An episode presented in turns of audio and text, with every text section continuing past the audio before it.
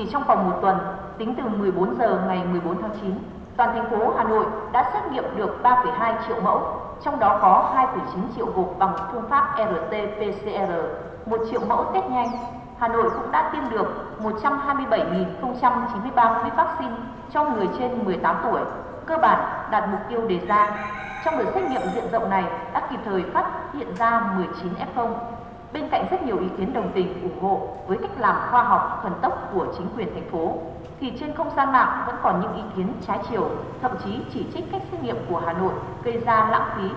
Họ đưa ra lập luận việc tiến hành xét nghiệm 3,2 triệu mẫu mà chỉ bắt được 19 F0 thì dành số tiền đó phủ vaccine phòng Covid-19 cho rất nhiều người. Khen và chê là quyền của mỗi người, nhưng thiết nghĩ trước khi khen chê cần phải có cách nhìn khách quan, khoa học để khen chê cho đúng. Với bất kỳ đất nước nào, chính quyền nào, không riêng gì Hà Nội, bảo vệ sức khỏe, tính mạng của nhân dân và kiểm soát được dịch bệnh, tránh lây nhiễm cho cộng đồng, phòng rơi vào tình trạng thảm họa luôn là nhiệm vụ số 1. Bởi thế, mỗi việc làm, mỗi hành động, mỗi quyết định của chính quyền thành phố Hà Nội không bao giờ mang tính chủ quan, võ đoán, tất cả đều dựa trên bằng chứng khoa học. Với biến chủng Delta, sự cẩn trọng là hoàn toàn cần thiết. Tính toán của các nhà khoa học đã cho biết với biến chủng Delta, chu kỳ lây nhiễm rất nhanh, một người có thể lây nhiễm cho 7 người. Chu kỳ lây là 2 ngày. Cứ hình dung như thế, nếu chúng ta có giải pháp gì để tự lo thì một F0 sau 2 ngày sẽ lây cho 7 người thành 7 F0. 7 người này sẽ sau 2 ngày kế tiếp mỗi người làm lây cho 7 người, nâng số F0 lên 49 người. Sau 2 ngày tiếp nữa, tức là 6 ngày sau, số ca từ một người đã lây cho 343 người.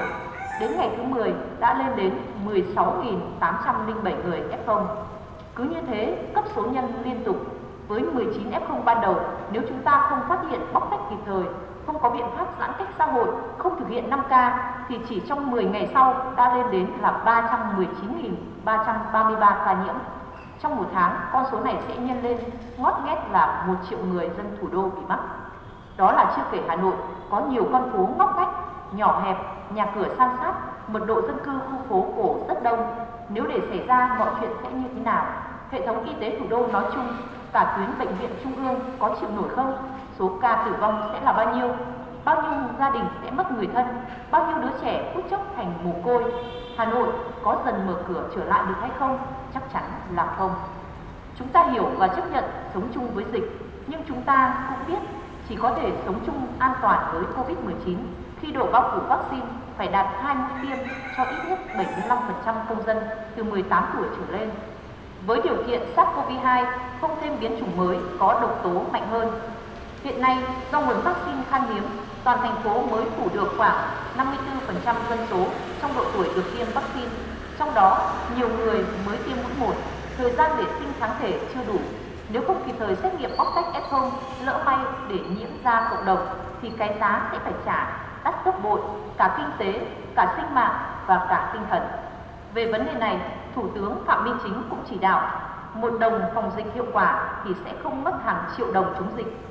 Vì vậy, xét trên góc độ kinh tế mang tính tầm nhìn, việc thành phố Hà Nội bỏ ra một số kinh phí cho công tác xét nghiệm diện rộng để bóc tách và khoanh vùng F0 ra khỏi cộng đồng đang có lợi hơn rất nhiều lần nếu để sống COVID-19 lây lan ra cộng đồng.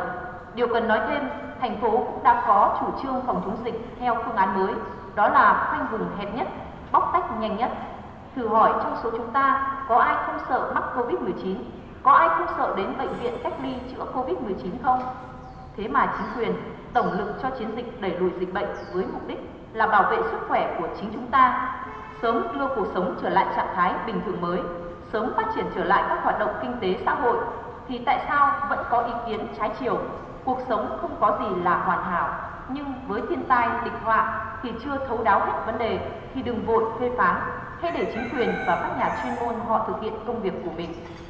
Ai chẳng muốn đất nước thịnh cường, kinh tế phát triển, đời sống nhân dân càng no ấm, hạnh phúc, cộng đồng doanh nghiệp ngày càng lớn mạnh. Nhưng khi xảy ra đại dịch thì chắc chắn không thể ở trạng thái bình thường được. Muốn mọi hoạt động sớm trở lại bình thường để các bệnh viện không quá tải vì bệnh nhân COVID-19, để sinh mạng chúng ta được bảo vệ an toàn bên cạnh việc đẩy mạnh tiêm vaccine toàn dân trong điều kiện khan hiếm vaccine phải tính toán phân bổ. Khi chưa đạt độ bao phủ vaccine chúng ta phải cơ bản giả soát, bóc tách được các F0 ra khỏi cộng đồng, hạn chế nguồn lây tối đa. Việc tổng lực lấy mẫu xét nghiệm trên quy mô toàn thành phố mà chính quyền thành phố Hà Nội đã triển khai là một cách làm khoa học và đúng đắn, có trách nhiệm, từng bước kiểm soát dịch bệnh, tránh để xảy ra thảm họa y tế. Dịch bệnh khiến mọi thứ bị đảo lộn, người dân gặp khó khăn nhưng chúng ta phải xác định khó khăn trong ngắn hạn nếu không có sức khỏe thì cũng chẳng giải quyết được vấn đề gì. Sức khỏe là vốn quý, có sức khỏe thì sẽ có tất cả. Nếu không có sức khỏe cũng như là không có gì. Với thiên tai, địch họa, dịch bệnh, so sánh đắt rẻ, thiệt hơn, phải tính từ chính tính mạng của nhân dân. Sự bình yên của cộng đồng mới là quan trọng nhất. Mỗi chúng ta đang sinh sống, làm việc tại thủ đô, đang hưởng được bầu không khí không dịch bệnh, đang dần từng bước được mở cửa, phải thầm cảm ơn chính quyền, đội ngũ y tế và toàn thể hệ thống chính trị của thành phố trong thời gian qua đã kiên định, kiên quyết, kịp thời triển khai nhiều giải pháp phòng chống dịch. Cảm ơn người dân đã nghiêm túc hợp tác. Tuy phải thực hiện giãn cách dài ngày, tuy ở phố này, ngõ kia dựng lên các chốt trực có thể làm cho một số người cảm thấy bức bối, nhưng chính điều đó đã góp phần làm cho sức khỏe của chúng ta được đảm bảo hệ số lây nhiễm không cao, bệnh viện không bị quá tải và đặc biệt hàng ngày, hàng giờ mỗi công dân thủ đô không phải chứng kiến giây phút đau lòng tiễn biệt người thân ra đi do dịch bệnh mà không được nhìn thấy mặt. Xin cảm ơn Hà Nội vì được sống bình yên giữa đại dịch.